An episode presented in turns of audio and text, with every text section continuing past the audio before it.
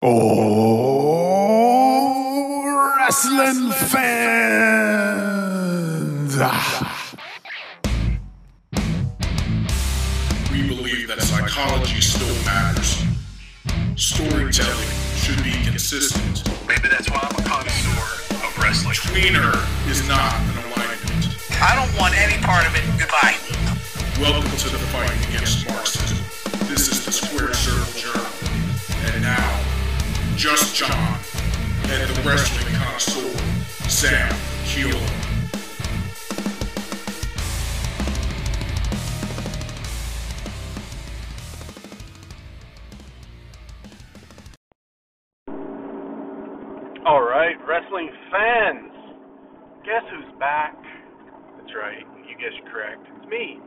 Sam Kilo, the wrestling connoisseur, and we have been on a huge hiatus. Uh, just John and myself. Uh, as everybody knows, there's there's a quarantine going on. There's a little bit of a pandemic out there, and uh, you know we've been uh, me and me and just John have been like uh, uh, teachers basically uh, now during this pandemic uh, as probably all of you have too. I don't know. It, it seems like it's uh, different across the board. But uh, I know one thing personally during this pandemic. Um, I've become the quintessential uh, casual wrestling fan. And it hasn't been because I haven't tried to watch wrestling. Uh, actually, WWE just totally lost me. Like a couple weeks after the pandemic started with the no crowds thing, um, it just it just wasn't there for me. It just wasn't hitting it. So I really haven't watched WWE in like about two months now. I'd say. Um, I went back and tried to watch some of it on the DVR, and uh, I I made it through the episode, but it was rough. It was really rough. What disappointed me the most um, is that this is a time where WWE could really could really have buckled down uh, several different things. Like if if they wanted to go the cinematic way, if they wanted to go back to the old school stuff, if they wanted to go Attitude Era, if they wanted to go back even further than that, do rock and wrestling, anything they wanted to do at this frame in time with no audience to disagree with them, they could have done. Um, or even with the NXT and Performance Center audience, you know. Um, hello, these people work for you. You just tell them, guys, you're going to cheer this, you're going to boo that. And, uh, you know, I mean, it's pretty straightforward, pretty simple. You just tell these guys the direction you want to go. They didn't do that. Didn't do that from what I've seen at all. Um, and so, I don't know. I've, I've felt a little bit let down in the direction the company has gone as a whole. Now, as of late, there's been a few changes. You know, I, I have read about it and heard about some things. Um, I've tried to tune in here and there. It's just it's been hard, and uh, watching it late at night with kids is just it's impossible for me. So, yeah, if I don't go back and try to catch it later in the week um, on on my own time, then I'm not catching it, and honestly, that time is is invaluable to me. It's like that that time's gold. So um, I just can't seem to fit it in my schedule currently. Uh, and I'll be quite honest, when when I do have time, I have actually sat down and watched AEW or Impact Wrestling or New Japan Wrestling, um, all of which I am behind on. I'm not up to date on any current wrestling product there is, and I'm trying to remain uh, spoiler free as much as I can, but that's almost impossible in this day and age. So uh, it's it's interesting. It's interesting how during this time frame companies are going about things, and I, I would say this that you know I like how New Japan they've they've welcomed back fans and whatnot. Everybody's spaced apart in the stadiums um, which to me seems like a no-brainer. You know, you put you put ten seats in between people, and hey, a little bit safer. Everybody's wearing a mask. Japan's on their game plan though. Everybody's wore a mask over there for eons. Um, AEW, it's the workers. You know, it's all your workers there. With now a, a little bit of fans up in the stadium um, who are apparently like pre-checked and everything. Uh, everything else. So uh, I don't know. You know, I mean, what do you do? What don't you do? Apparently WWE's got. You know, they're not they're not free of uh, contagion there. So uh, you know, it's something they have to to consider. Um, I'm going to talk about WWE right now, though. This, you know, they they finally pulled the plug on uh, strapping Drew McIntyre. They had a a whirlwind of a title victory. Then he beat Big Show right afterwards, and um, he's had a couple little feuds. A lot of people are questioning this run. You know, is it is it successful? Uh, well, I mean, of course it's successful per se. Uh, in the record books, it'll look successful. In history, it'll look successful. I would say that there's not been a breakout feud for Drew McIntyre um, that that really will go down in history to say, wow, that feud really that put the championship in the spotlight. Um, I think WWE has missed a lot of potential. Um, I think Angel Garza, I think they've missed the potential there. You know, I know they did have a match with McIntyre and Garza, and it was just like a, you know, really one-off, really short match. It did become a big feud. Um, personally, I would have pushed Garza to the moon right away. Kid's got potential. He's pretty good in the ring, and I, you know, I don't see why they just didn't push him. You know, you could have done a lot there. Um, so I mean, there's Garza. I don't know what their plans are for him now. Keith Lee's been called up. Apparently, uh, I haven't watched any of the matches, but apparently he had a pretty decent match with Randy Orton. Got put over uh, quite quite big. Um, I did read that he had a match with McIntyre before Retribution come out. So let me bring up Retribution. Um, I don't I don't know. I haven't seen any of the stuff really. Uh, you know, I saw some clips here and there Retribution just destroying the ring, attacking whatever. Apparently they're attacking everybody. Uh, now it's like saying, uh, you know, it's the same old WWE, whatever that means. Um, it's it seems like you have this idea that's not thought out.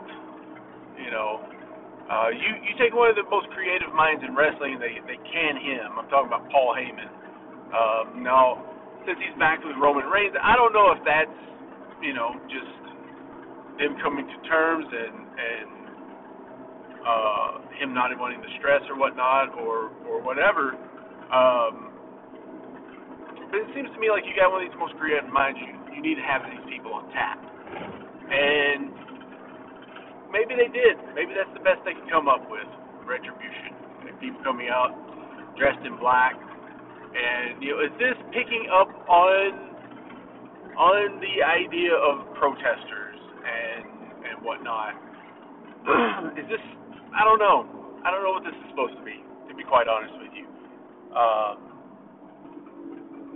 but it's something that does not inspire me as someone who has not watched in the last two months, uh, it's not something that inspires me to turn the TV on, to be quite honest with you.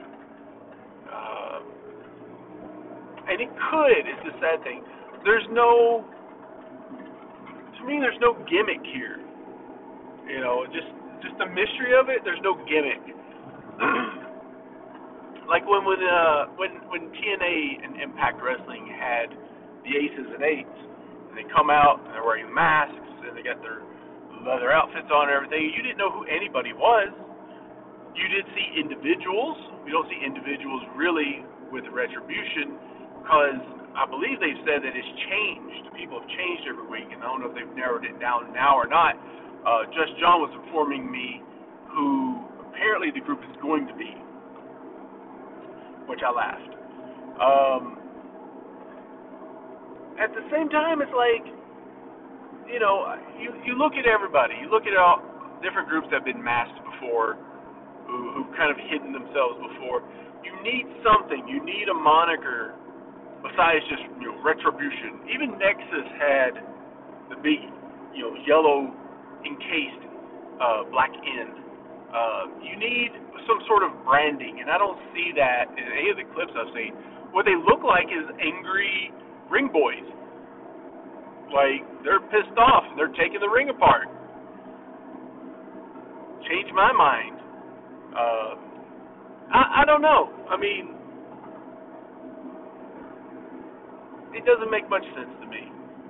You know, is this did they tie it into the the uh, hacker? Like that would be at least something if they tied it into the hacker somehow. Anyway, uh, what just John told me, Dominik Dijakovic is supposed to be the leader of the group, which made me laugh. I'm not a huge Dijakovic fan. I I think his inward work sucks. He has zero psychology. Uh, don't get me wrong, he's a tremendous athlete. Um, but you know, an athlete does not make a pro wrestler necessarily. So you have a guy that's supposed to be six six, six seven, and they're uh, working like a cruiserweight. I think that's a problem. Uh, so yeah, I I don't know. To me, it would have been smarter if this was mid card guys. Get your mid card talent together. Um, use them in in some capacity uh, to get over instead of just bringing up all these NXT guys. Uh, is Dijakovic ready? Is is any of these other guys ready? Um, apparently, one of them is also Mojo. Mojo was fine. Like he's a mid card guy, and you know I know just just John has his issues with Mojo, legitimate issues.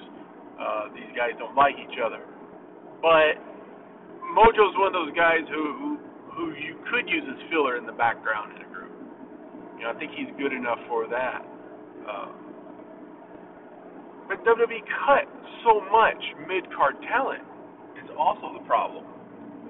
I mean, can you imagine if they did their their yearly cuts, um, kind of kept it under wraps, and then did this retribution storyline, and then all of a sudden everybody unmasks, and it's just some of these mid card guys. Oh, then would kind of make a little bit more sense. Oh, oh look, it was a storyline all along. You got me, goddammit. Or what if what if Retribution Unmasked and it's all the former Bullet Club members that was in WWE? Oh, now we got giving the fans something. Maybe it's maybe it's them, and maybe I don't know. Maybe they attacked Hogan the week before. Have Hogan on for whatever reason, and then Hogan's coming with some backup. You have Hogan and Hall and Nash show up. They get in the ring to attack Retribution, and then they give each other the too sweet sign. Everybody pulls off their masks, they hug, they high five, they take open their Retribution jackets, and they're all wearing NWO shirts. By God, you own the product line. Just bring back the NWO, and with all brand new guys, Hogan passes the torch. We're taking over. It's The same old WWE, blah blah blah do something different, reinvent yourself, something.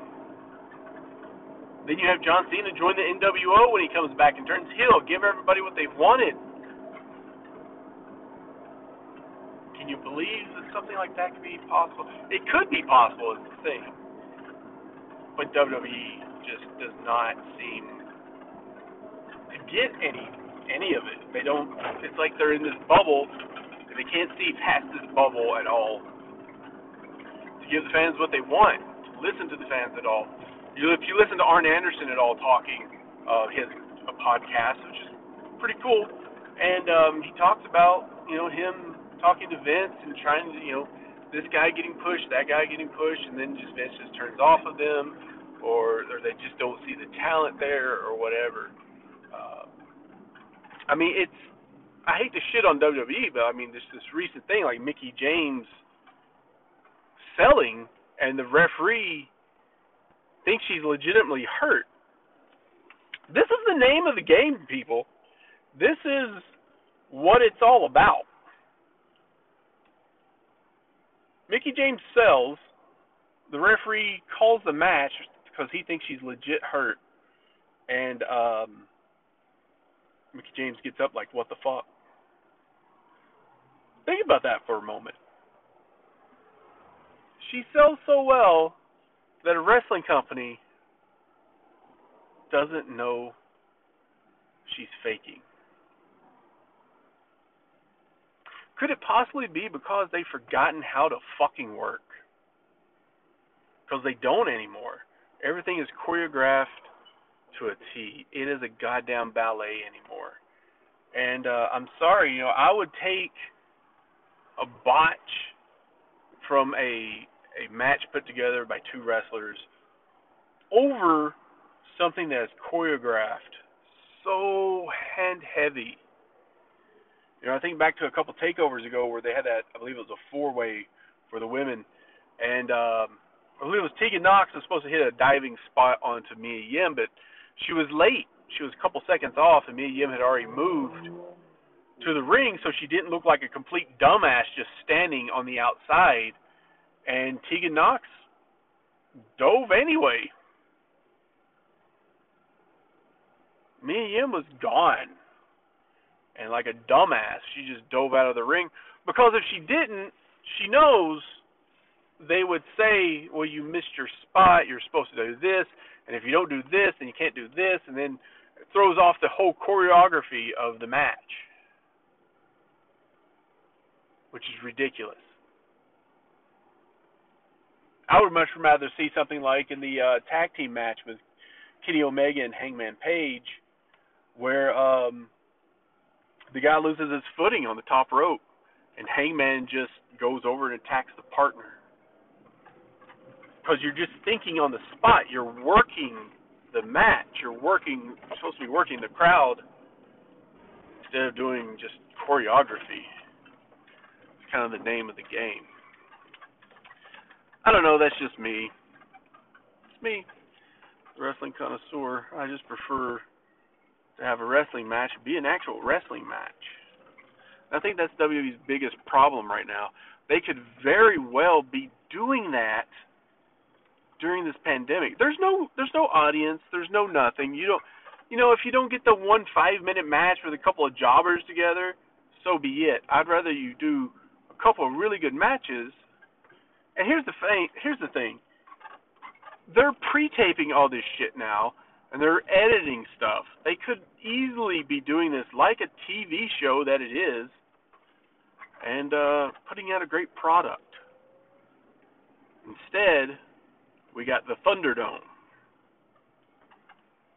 which is mind boggling to me.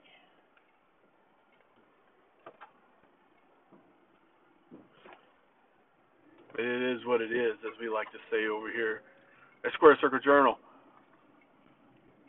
so yeah, there's that. Roman Reigns has returned uh, and is healed apparently. Uh, done so well that people actually said, "I think he's healed." Is Roman Reigns healed? That's what I heard for like a week afterwards. I think he's healed. Is he healed? I believe he's a heel. Roman Reigns has returned, and I think he's gone heel. Look, Paul Heyman's with him. That's a good sign he's a heel. The fact that people don't know is telling this shit just pisses me off. That's why I can't watch. I can't watch anymore. That's why I haven't watched in two months. It's like if if people are watching and they don't know, then there's an issue. Like when Bayley apparently turned heel twice when she was already healed. It if you can't figure this shit out, then then you're doing something wrong. So yeah. So now I'm apparently I'm just a casual, as everybody likes to call them, casual wrestling fan uh, as far as WWE is concerned, I have not watched in two months. I don't know what could get me to watch. I didn't watch SummerSlam. Um, I didn't watch the last Takeover, although I kind of like to go watch it since they restrapped Balor. Um, I tell you, the thing that's interesting me most is the Hurt Business. Turning Cedric Alexander heel. You have Shelton Benjamin. You're finally using Shelton. You got Lashley these guys. I saw a clip of these guys walking out looking like the Black Four Horsemen, and that was beautiful. Um, I would be interested in watching just for them alone, uh, and seeing what what's going to become of it. But at the same time, I'm kind of like, Eesh, I don't want to get invested uh, for something that's not going to return and you know on my investment. So so yeah, there's that. That's that's WWE in a nutshell for me right now.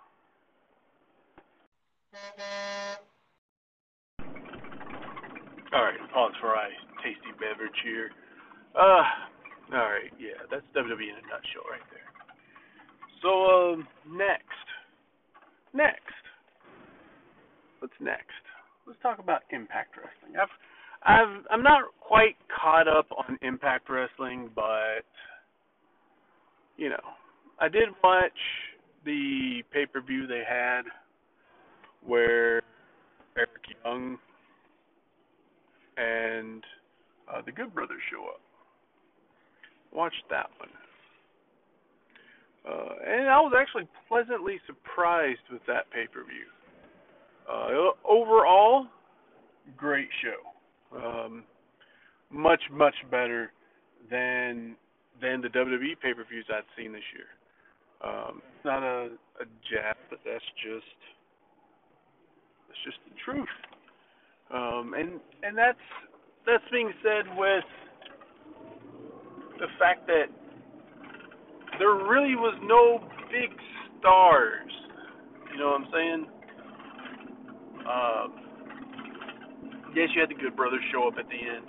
I thought they could have been used a little bit better. Uh, you had Eric Young show up. I know everybody's probably going, uh, "Oh, Eric Young, who did nothing in WWE." But you know, Eric Young is a tremendous, tremendous wrestling hand. Uh, but I think Impact Wrestling using him, based on the fact that he's been out there and and that he's done pretty much everything there is to do in TNA as well. Um, you know, I think they're using him properly. Of course, now I haven't seen the match yet, but now he did win the title from Eddie Edwards. Eric Young, your Impact Wrestling heavyweight champion, uh, which I think is great. Eric Young is a tremendous talent uh, that I think WWE just did not know how to use him. Uh, sadly, I'm commuting here, and the road is tremendous. Uh, it's about as rocky as Eric Young's WWE career. Uh, so yeah, I I'm pleasantly surprised at that. Of course, we also know now that uh, formerly known as Kurt Hawkins. Um, Myers is now a part of Impact Wrestling as well, uh, as well as Heath Slater. I'm excited to see what they do with Slater. I think he's he's jacked and he's ready to go and he's ready to show the world what he's got. The the last match he had at WWE against McIntyre, uh, I kind of wish they'd done a little bit more with that, but it was it was cool that they did that. I will give them credit there. That was really cool. Um, besides that, Impact Wrestling, I'm not, I'm not at all too sure uh, where they go from here. To be quite honest, uh, they've got a pretty decent roster. I just feel that they need to put people in the right places. In all honesty, um, what are you going to do with the Good Brothers? These guys are obviously your biggest names on the show. What are you going to do with Anderson and Gallows? Um, I think they maybe should look at using them separately as well as together. You know, uh, for one, Luke Gallows is a huge dude. Doc Gallows, I think he's going back again by now. Uh, big dude. This could be your monster uh, guy that that you've always needed and wanted. Super talented, ripped. I mean, come on. I, this is a guy that I think you you can work a crowd you know. So um, I would use him. I would use him to the T. You know, you got you got to use these guys. This could be their their big man that they really need. Uh, and Anderson's great on the mic, great in the ring. Use him. Use them for singles. Use them for belt, you know, tags. Use them for whatever you can. Uh, like I said, they've got some some good talent over there. Uh, apparently, EC3 is coming back to to Impact Wrestling as well. Um, so I mean, they've they've got a big future ahead of them. They just got to figure out where to put guys, who you're pushing, who goes where, what's your Jericho position.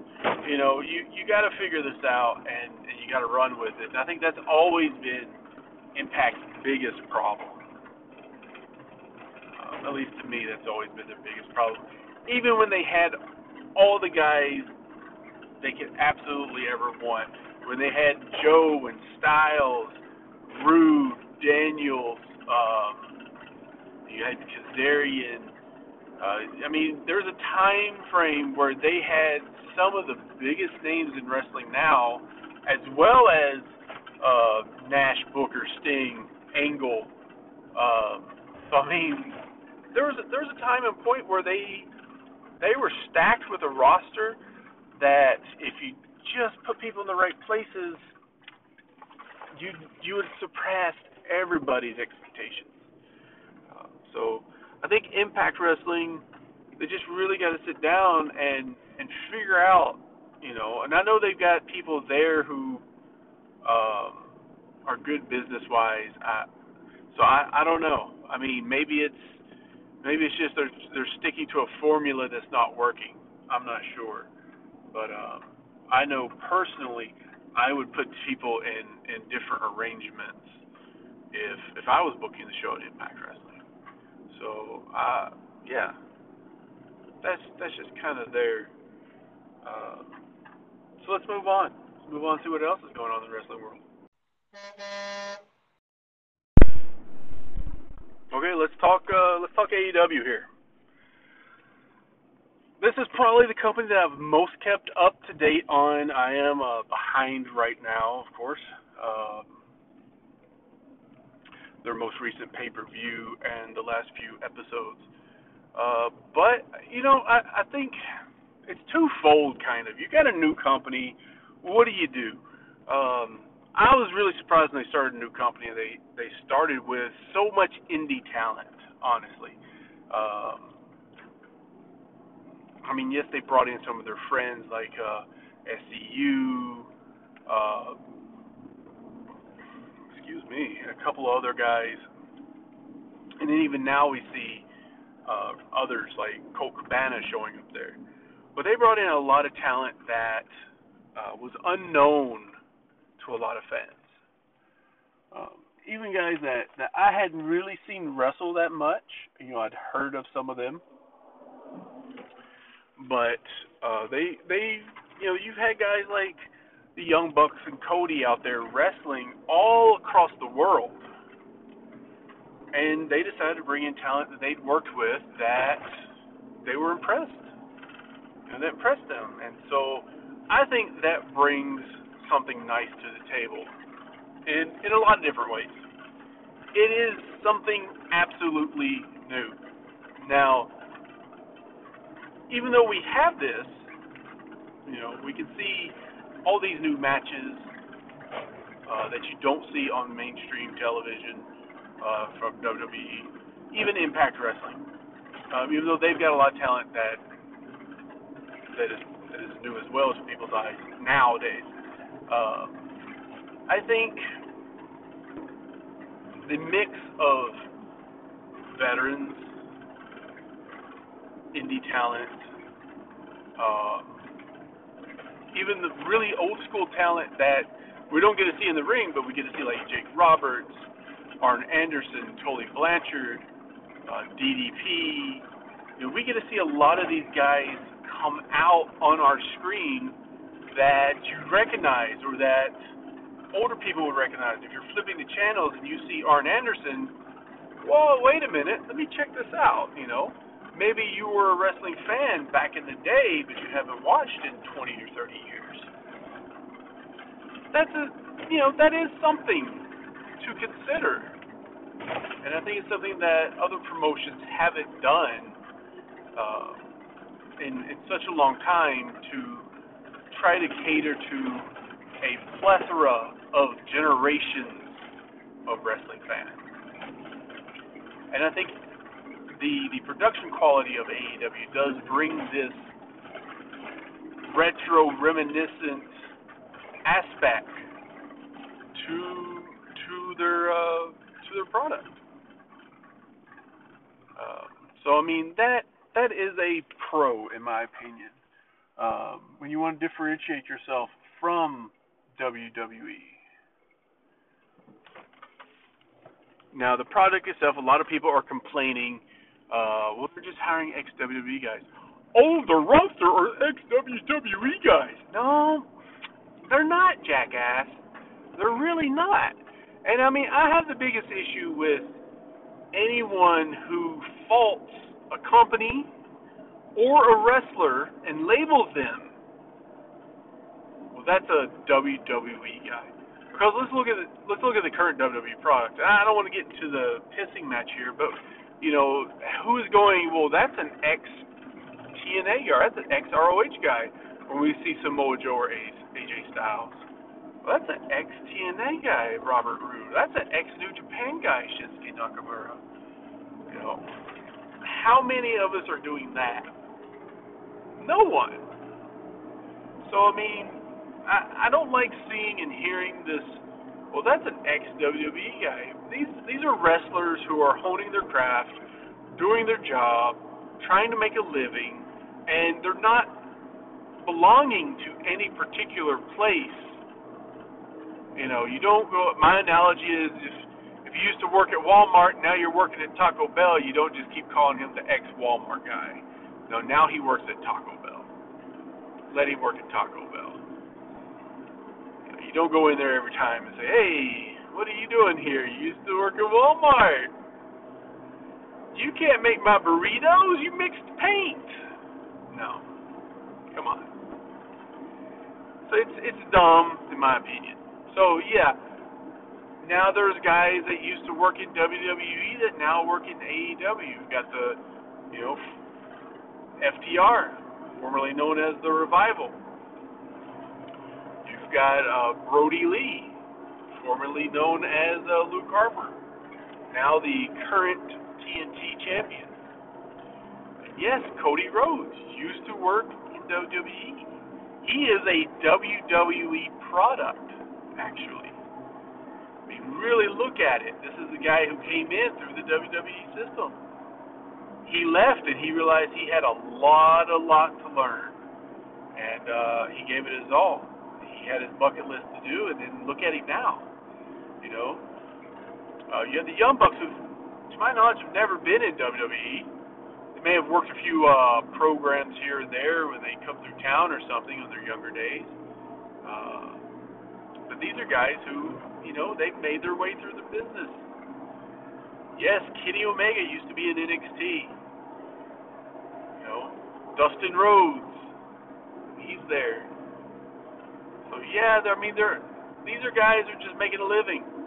Now they're making a, you know, they're making their own wrestling company for the fans, for the wrestlers, and I, I feel like this is a good thing. I don't, I don't feel like I need to go through and defend AEW through all this, but let me just say that they've had some really interesting stuff. Um, I've enjoyed. Alright, anyway. Uh, just got interrupted there. Anyway, so I was, as I was saying, um, definitely needed to, to defend AEW. Uh, to anybody that really doesn't isn't interested in watching the product, if you're not interested in watching the product, you just go watch something else. Uh, but they have a lot of talent there. And the talent I think is uh, a great choice. Um, I'm enjoying the fuse. I'm enjoying the uh, Dark Order storyline with Brodie Lee. I'm enjoying uh, what they're doing with Kenny Omega. Um, I'm enjoying the the Forever the Revival with Tully Blanchard. Um, I'm looking forward to see where Shawn Spears fits into the picture under Tully Blanchard with the Revival. Um, I'm looking forward to seeing what they do with Cody Rhodes after the big beat beatdown from Brodie Lee. Um, I'm I'm looking forward to so many of the things. I'm looking forward to seeing how uh, this Matt Hardy and uh, Sammy Guevara feud ends up really getting Sammy Guevara over. I'm really hoping it does in the long run. it's great to see Orange Cassidy uh, really taking off. You know, I can't say that I've been the biggest Orange Cassidy fan, but I think it's really interesting to to see this working on such a grand scale. You know, so there's that. You know, they're they're also big on Jungle Boy. Apparently, they have big plans for Jungle Boy. Curious to see where that goes. Curious to see uh, where um, SCU ends up. And Scorpio Sky, tremendous talent right there. Who knows where that's going to go? I mean, there's so so much. It's you know, it's it's fresh. It's all fresh. It's all entertaining. I I enjoy their pay per views show. That's not to say that every single match is uh is wonderful or great or a barn burner. You know, there there's still a lot of uh, indie talent that you know also has this indie style match in mind, and I, you know, that's the sort of things that I don't really care for.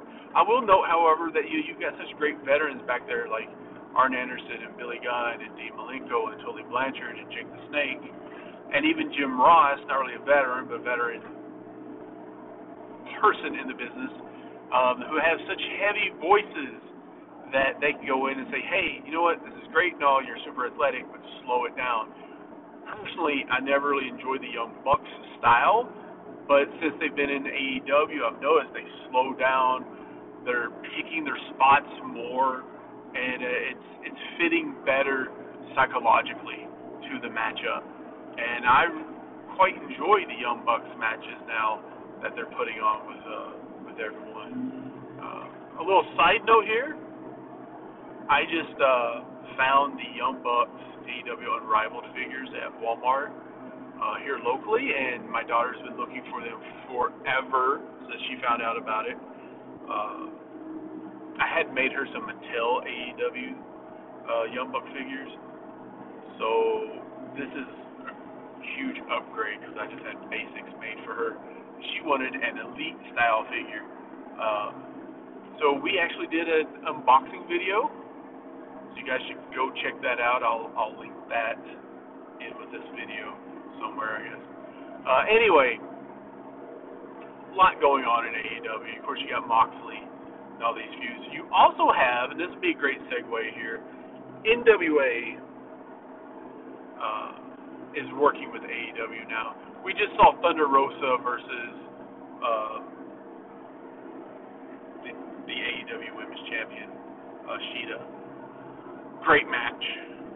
You know, I, I personally I was hoping for a uh, you know a, a time limit or a double count out or something like that, uh, so that he could stretch this out further. But a great match. I thought it was wonderful. I'm looking forward to see what else happens with NWA. I'm hoping a lot. I want to see Aldis come in. Aldis, the uh, NWA World Champion, who has done wonderful over there, in my opinion. Um, he does the the Ric Flair Four Horsemen type gimmick to a T, and it's he's made it his own. Uh, you couldn't ask for more for NWA Power with their retro feel and their studio uh, type setting. You know, it's it's been quite unfortunate that we haven't been getting the Power episodes uh, since this pandemic but NWA looks to be doing something, at least pay per view wise, uh, coming up soon. So hopefully, hopefully they'll be getting their their feet back under them. You know, there's been some uh, rumor and worry that uh, NWA may go under because of all this, but apparently that is not true. So uh, good for them. I'm hoping their partnership with uh, AEW will we'll you know sprout something new and entertaining. I would love to see uh, Aldis versus Mox uh, or MJF because I haven't watched the match yet, and I'm I'm kind of spoiler free at the moment. So uh, I don't know who I don't know who won. But uh, I just chatting with just John earlier. Uh, you know, an, an Aldis versus Jericho feud would be would be great as well. Uh, there's so much they can do. I mean, Damien Sandow, formerly known as Damien Sandow, uh, and Steven, uh, he is over in NWA, Karate Master. Uh, they've got a lot of great talent over there. So yeah, I'm I'm hoping for some big stuff that way. Uh, interesting note: Eddie Kingston uh, in AEW now. He was over in in NWA. So I don't know. Maybe there's there's more to this deal than uh, the eye. So that yeah, that just kind of wraps up AEW for me. Um, super interesting to see where the product goes. You know, that's probably why I've kept up to date with it more than a lot of the other stuff, uh, even though that's been sporadic at best. Uh, other than that, let's see who else. What else is going on? Know, the only other place that I've kept up with has been New Japan, to be quite honest. Uh, New Japan Pro Wrestling, and I think the pandemic allowed me to catch up with them a little bit because you know they they have so many shows that come back to back, and uh, you know I caught up to the point of Evil, of course, winning uh, the the IWGP Heavyweight Championship and the Intercontinental title from uh, Naito, uh, and and I finally got to watch uh, Evil versus the IWGP Cruiserweight, or I'm sorry, Junior Heavyweight Champion uh, Takahashi, and it was a good match. You know, I like the build up to it. Uh, I think New Japan does well. You know, they have a formula they follow forever, and and it works. And we got to see this, you know, IWGP Heavyweight Champion versus Junior Heavyweight Champion, which they've done a little bit in the past. Um, two former stablemates, of course, Evil joining Bullet Club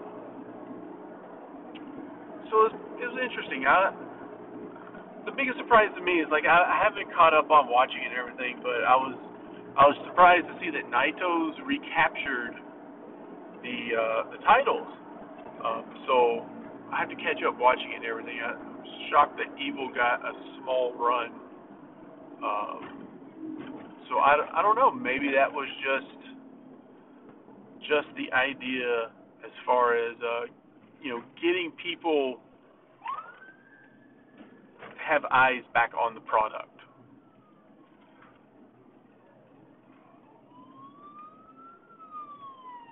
All right, this is what happens in a commute. Sometimes there's an accident or something. So, yeah. Yeah. Anyway, um, got to catch up on that. See where that is. So New Japan apparently has like there's two you know, they have like some guys over here in the U.S. and have some guys in Japan because of the pandemic going on and everything. And of course, like you have someone like Kenta, who I believe still has a home in the United States in Florida, uh, and of course all their their U.S. guys uh, as well. As well, like we recently had the um, the U.S. New Japan Cup thing, um, which I believe I believe Kenta won. Um, and a lot of people are, I believe it's to face the U.S. champion, which is Jon Moxley still. Um, a lot of people are like, well, you know, I don't know how they'll pull that off, blah, blah, blah. And it's like, no, don't you realize that these guys are in the U.S. right now? You know, that's why you don't see them in Japan on the shows. But, whatever. Uh, yeah, I don't know. I don't know. It's late. I haven't done this in a while, and I'm flying solo, and I'm commuting home today. I had to go into town, pick up a few things. So this is this is it though. This is the world we live in right now with the pandemic and wrestling. This is where we're at. So yeah. Some places are kind of, you know, I don't want to say they're hitting it out of the ballpark, but they're doing a good job. They they have a feel and a personality to their programs. In other places, not so much. And I think that's a shame because uh, you know I really do want to see all wrestling succeed, and um, a lot of it's not. That's not to say it won't survive and keep going and keep moving on and whatnot, but I think we're at a at a point where maybe it's time to consider what the product needs. What change does the product need? What what do you need to do to move forward away from what's not working and to something that is working? You know, do you as a business owner do you look out and go, okay, that's working over there. Maybe we're going to try that. And this is this is not a new concept because you had like WCW and they were kind of Southern wrestling. They were you know like you know Georgia wrestling, and that stayed with them for a long time frame, even after they blew up and they were running half the country. Um, but they decided, you know, we're going to take this product and we're going to change it some, and we're going to push the envelope a little bit more. And you had Eric Bischoff come in and say, no, we're going to bring in the luchadors, and we're going to bring in some Japanese talent, and we're going to bring in some European talent, and we're going to broaden the product up. And uh, they did that, and you know, at one point they were they were winning everything. So I think you know even WWE they they had a point where they went from the old school stuff to focusing on the kids, you know, the cartoon and wrestling and, rock and wrestling, and then they moved from there. They moved on to like their pre-attitude era phase, which didn't really work out that well. That's when they were getting about ready to go bankrupt. And then they went attitude era, and that's when they started turning the heads and pulling some ratings in and then they went to the PG era, and then now we're kind of like in an era of uncertainty. So I mean, it's it's interesting, but now's the time you take chances. Like NWA Power, that was a big chance they took when I first heard about it. Retro wrestling? Are you kidding me? What are they gonna do? But it worked. It really worked. It really woke a lot of people up, and it's just John's favorite out of everything right now that's what he prefers the NWA Power because it's it's old school and it's true to itself. And there's a place for it. So I would I really hope everyone takes this moment, you know, WWE, AEW, Impact Wrestling, to to solidify what they're doing and, and going forward.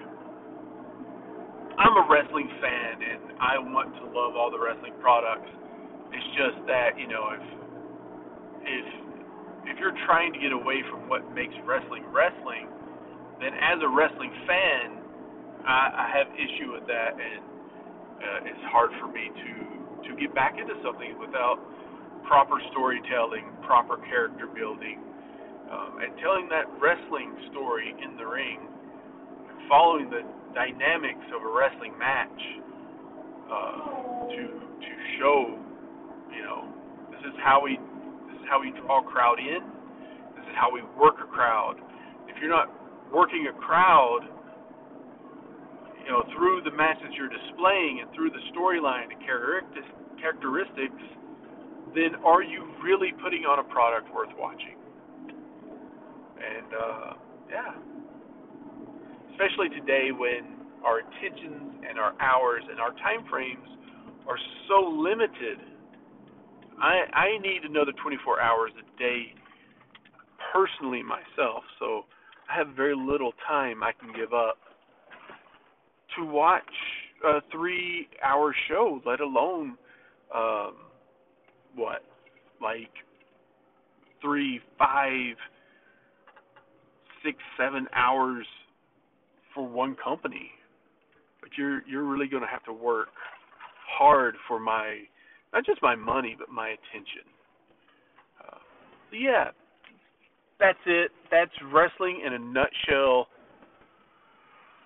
for Ringside Ramblings. And I've done nothing but ramble this entire time. So I'm going to call it a day. I'm home. It's done. We've covered WWE. We've covered AEW. We've covered uh, NWA, Impact, New Japan. So if you'd like to give us a shout out, please do. Uh, check out that link for uh, Mid Card Mana and the uh, Unrivaled unboxing. Um, and uh, as always, until next time, this has been Sam Kiola, the Wrestling Connoisseur. Oh, wrestling fans.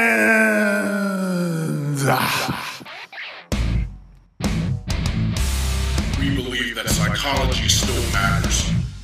Storytelling should be consistent. Maybe that's why I'm a connoisseur of wrestling. Tweener is not an alignment. I don't want any part of it. Goodbye. Welcome to the fight against Marxism. This is the Squared Circle Journal. And now, Just John and the wrestling connoisseur, Sam Kiola.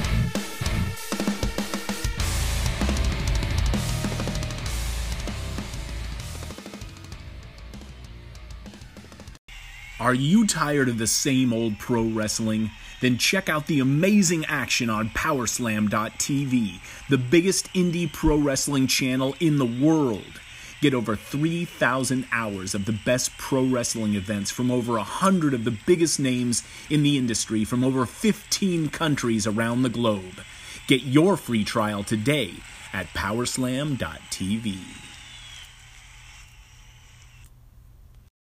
All right, Kit Kats. Welcome back to another edition of Ringside Ramblings. I'm your host, your perpetual host, Sam Kiola, the wrestling connoisseur. And, um, yeah, I'm going to try to catch you up a little bit if you haven't been paying attention to the wrestling world because I haven't either, to be honest with you. It has been, uh, it's been, you know, rough during the pandemic to actually just sit down and and watch anything. Let's be honest. Like if you're a parent in the midst of all this, holy shit. Anyway, um yeah, I've I've had a hard time trying to keep up with things. It comes as spurt splurts, binge watching. It's the age now. You binge watch everything. It's like Netflix, but for reality. Anyway, um, there's a couple of uh, couple good websites out there that you can you, you're able to do that with too. Besides if you have on demand or whatnot. Um, I am probably the most caught up on AEW. Uh, with that said, I've tried to watch WWE a couple times on the WWE network, and the network has just crapped out on me every time I've tried to use it. I'll get halfway through a match and it'll pop up that there's an error of some sort, and uh, yeah, I eventually get frustrated. I actually tried to show my daughter a couple matches the other night. Uh, one being uh, Foley versus or Mankind versus the Undertaker in Hell in a Cell. I think we got through the entrances before it just went to pure, you know, pure crap, just crapped out on us. Then I tried uh, another match, didn't work. Tried the most recent pay per view, didn't work. So I gave up. Pure and simple. I have I have caught a little bit of modern WWE. It's uh, you know, let me just put it this way: if you are, or if you believe in the hype and the mythos of the casual viewer, if you buy into this tagline that somehow, some way, WWE books for a casual viewer. Let me let me tell you right now, that is full of shit. Uh, I say that because that's essentially what I would be called right now. By the definition, is a casual viewer. Because I don't watch every week. And uh, when you don't watch every week and they don't have hard statistical plot driven storyline face and heel turns uh, how do you how do you follow along? I mean let's let's be honest here. Um, I, I think it's pretty obvious like if you look you're watching the show and you haven't seen Roman Reigns heel turn. It's obvious he's heel now. His demeanor, his actions, Paul Heyman by ringside. I think that's the one good thing that WWE has done. How they've handled Roman Reigns in this. And Roman, on his part, dude's Jack now, looks in great shape. Hopefully his health is holding up. Um, but he looks heel. He acts heel. You know, I mean, he's doing a great job, I think. Um, the the Uso storyline, great stuff. Great promo work on the Uso side. You know, they they really stepped up their game for years now. So um, on their part, this was just time in the making, to be honest. Um, so yeah, I think they've done great there. Hopefully, we'll see more of it, but I, I'm not so certain. It feels like it feels like they were planning for the Rock Roman WrestleMania match. In in all earnest, I mean that's been the rumor. That's been all about the storylines. Have been about family. Who's the head of the table? And I mean, everybody knows when it comes to the Samoan dynasty in WWE, uh, The Rock is absolutely the head of the table. Like, no matter how you slice it. So, uh, Rock Roman for WrestleMania, that seems like a no brainer. Uh, but what doesn't seem like a no brainer is that you would build toward this without having the match solidly in place, without some some sort of written commitment. I don't know if Vince had a verbal agreement or or what, but it appears that that match is not going to happen um, unless there's a swerve being planned with Goldberg. You understand? Um, and I mean, hey, if Goldberg's under contract, then yeah, they can have him come out and and do all this hype work that he wants Roman at WrestleMania, and it'd be a it'd be a hell of a swerve. And then they turn around and give us Rock Roman, but I'm not so certain that's really going to happen. I, I kind of feel like they they work themselves into a corner, and Rock cannot commit. You know, uh, a lot of people have made comment that you know he looks to lose millions of dollars if something were to happen, if he was to be injured uh, at WrestleMania or the build up to it. Uh, so that's that's that's a big question. You know, is, is the Rock's schedule open enough for him to do a WrestleMania? Um, I mean, Rock is in superb shape. I, I really don't think he would have much ring rust. I mean, you know, there's that muscle memory there, and I'm sure he would get in the ring and prepare for this like anything else that he does. So there is that. But as of right now, it looks like it's going to be uh, Goldberg versus Roman Reigns at WrestleMania. And I mean, eh, we didn't really get that match.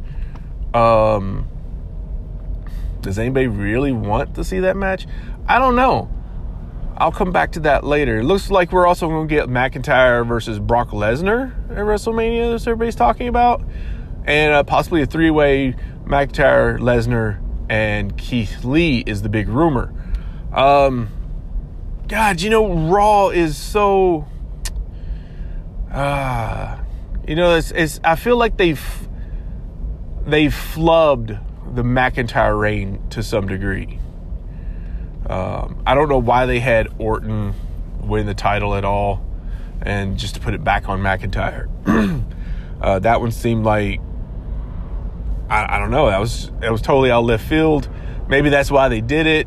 Maybe it was just a contractual obligation that hey, Orton has to have another title run when he, you know, re-signed with the company, so they just went and got it out of the way. I don't know. Who knows? Those things do occur. Um, I think it, it, you know, it pads McIntyre's number for one, uh, which I hate because it's not it's not like this is these are substantial you know achievements in a in a certain degree. We're not we're not talking like Ric Flair here, where he has a, a year run, drops the belt to Steamboat for a couple months, get it a little bit fresh, and then Flair takes it back out and you bring in another baby face for the chase. That's not what happened here, like in the old days. Okay. So, yeah. In my opinion, it would have been better if they had dropped the belt to MVP uh, with with uh, the Hurt uh, business uh, and gotten them a little bit more over. You know, if you want to give MVP a nod, that's that's how you would do it. He's done. Holy shit! Like we talk about earning your name, MVP. He has been the MVP during this pandemic. This guy come in just for, I believe, a backstage role. You know, a little bit fanfare in front of the camera here and there, but come on. Did anybody believe MVP would be so relevant to WWE in 2021? Anybody? This guy, talk about veteran to the business who can show a lot of these uh, young guys in WWE now. You know, show them how it's done. I think it's great that you have uh, Cedric Alexander with him. You're giving Shelton Benjamin new life. Bobby Lashley finally has like a course set.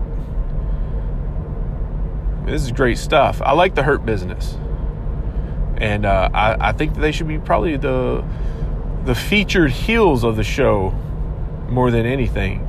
I'm not so sold on uh, this other gimmicky shit with uh, Ali's group. Um, I think that they could have done a better job uh, picking guys out, bringing guys up. I guess you're making some people relevant who really aren't. Uh, but sorry, I just can't get behind T Burr. T Burr. T Burr. God damn it. T Bird. T Bird makes me want to crack open a cold one. That's what T Bird does. So, yeah, I, I don't know. Maybe we'll see. Maybe not. I don't know. I don't know what they're going to do with them. Uh, what else is going on? Oh, I am happy Ali's getting a push, getting a getting a heel run. Oh, jeez. All right. Let's go ahead and move off of WWE for now. And uh, let's let's let's move on to AEW. A lot of big big business in AEW right now. And uh, what I'm talking about is if you live under a rock, you've really missed out, in my opinion. Uh, Sting has showed up in AEW and has been the biggest craze. I, I was late to the table here to catch up on this. Took me took me like a week to catch up. I was about three or four episodes behind. I still haven't watched the last pay per view, uh, but I plan to. But a lot of big stuff happening in AEW that's not even on the pay per views. I would almost say the bigger stuff isn't. Um, but at the pay per view, apparently we need to see Darby Allin win the title, the TNT title from Cody Rhodes. We'll see where that goes. Um, I'm not. How do I put this? And uh, our our good friend Just John, he, I think he disagrees with me a little bit here, but I'm not 100% sold on Darby Allin. Um, I think TNT title may be his peak. Uh, I, don't think this guy can be the face of the company. Um, now, is he going to bring in viewership? Is he going to bring in um, fans? You're going to want to tune in to watch Darby Allin? I don't know. I mean, to me, he's like uh, a miniature Jeff Hardy. Um, and I know TNT, uh, TNT, I'm sorry. I know uh, AEW has a lot of smaller talent, uh, which makes it a little bit more competitive for Darby Allin. But I'm I'm just not sold on the guy yet. This is your this is your Rey Mysterio spot to me. Um, so I don't know. Maybe he'll make me a believer. We'll see. Maybe with this Sting come in, maybe with this this aspect, it'll change my thoughts. Sting, who who really looked to look peer into Darby Allin's soul compared to how he looked at Cody Rhodes and Arn Anderson and he looked at Darby Allin, he looked from side to side and let's see what this kid's made of. So I don't know, maybe maybe there will be something there. Um, I, I, do expect that we will eventually get that Sting Cody match. Um, now, whether Cody turns face or heel, you know, turns heel from being face, I don't know. Let me just, I want to throw this out there too right now. Uh, several, several months back, it could have been a year already, uh, I had a little uh, discussion with Cody on the, the Twitter machine over there. And essentially, uh, someone had brought up faces and heels in wrestling, and Cody said that faces and heels is too cliche. It doesn't. It doesn't. Uh, it doesn't work as well for the business anymore. I'm paraphrasing here, um, but that that they weren't going to focus too hard on faces and heels is essentially what I got from what Cody's response was. Um, which to me, you have to have faces and heels in wrestling. That's what that's what sells your seats. You know, you understand what I'm saying? That's what uh, fans can relate to. If you either hate somebody or you love somebody, and that's how you get people to come in and buy products and uh, watch your shows and, and, and go to your your um, your shows at the arenas. Now, what Cody said was, you know, he's looking more at protagonists and antagonists. And as a writer, I've got to agree. You have to have protagonists and antagonists. Uh, but for so long in wrestling, that has that has been faces and heels. Your faces are the protagonists. Your heels are the antagonists. Um, and and typically, that's how it is because, as I say, wrestling lives on cliches.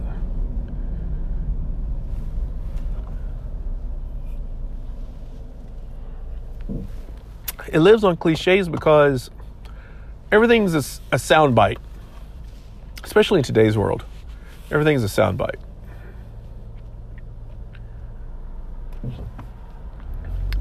You you have 10 seconds to grab viewership. Someone's flipping through the channels. They may stop and watch. You have to grab them right then, right there. And it has to be something that they know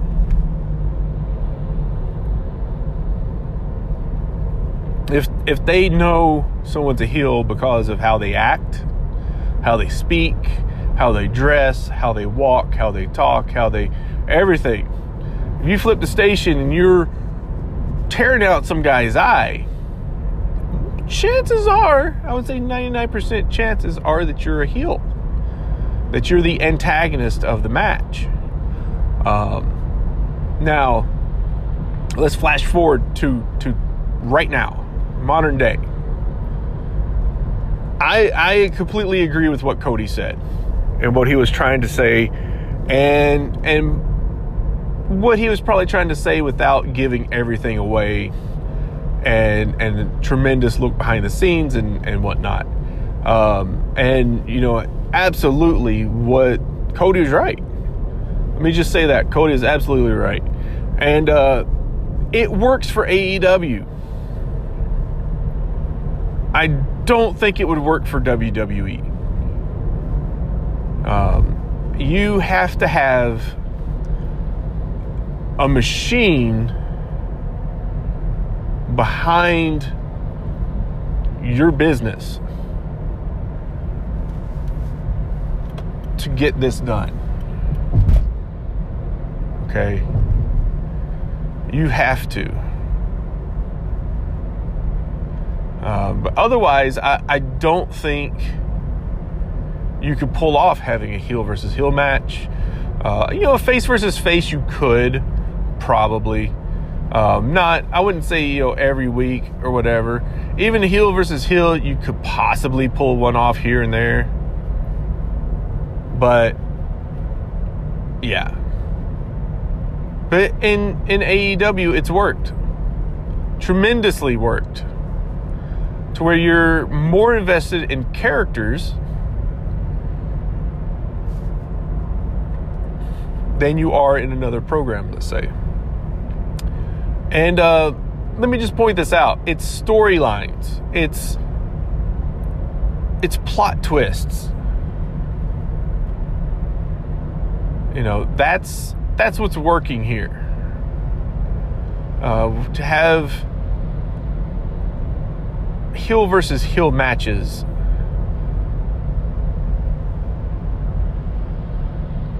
Someone betrays somebody and yet both of them remain heel. Um, i mean it's this is it's masterful work let's be honest. It may not be everybody's cup of tea but i think aew has done a tremendous job pulling this off. Uh, compared to what you, like just to compare it to wwe and i know the comparison's dead but let's let's just beat that horse when WWE does a heel versus heel match, there's no context. The Hurt Business versus Ali's group, Retribution. It's after the fact, weeks after the fact. And then you have MVP come out and say, well, management come to us and said, take care of this problem. And then they will take care of us. And it's like, that's great, but that should have been on the forefront. Because that, that whole entire storyline is super weak uh, with Retribution, in my opinion. Um, whereas if you look at, at AEW, you, you have context with a lot of this stuff. You know, there's a lot more personal rival rivalries than than you have in WWE. Let's look at the fact that Cody Rhodes himself, even though you would you could argue is a heel. I mean, Cody definitely has heel tendencies. I would say Cody is absolutely a face with these heel tendencies because we know Cody can be contriving and condescending and and still be a face. And I think that's kind of the beauty of where they're they're taking AEW and and rolling with a lot of these characters.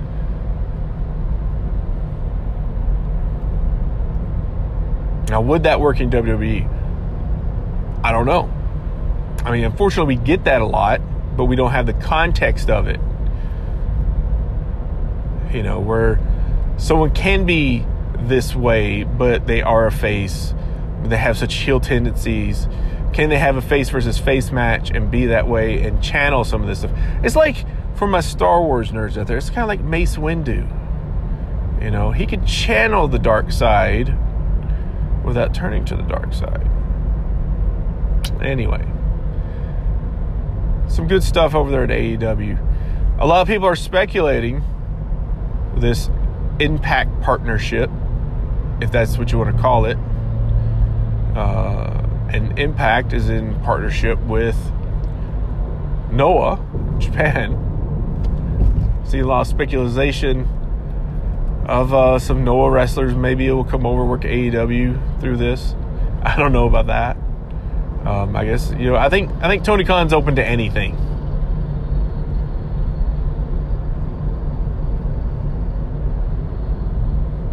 I think he's open to work with anybody, whatever makes the business stronger, whatever's best for business. I think he'll do. We'll see. It remains to be seen. I don't know.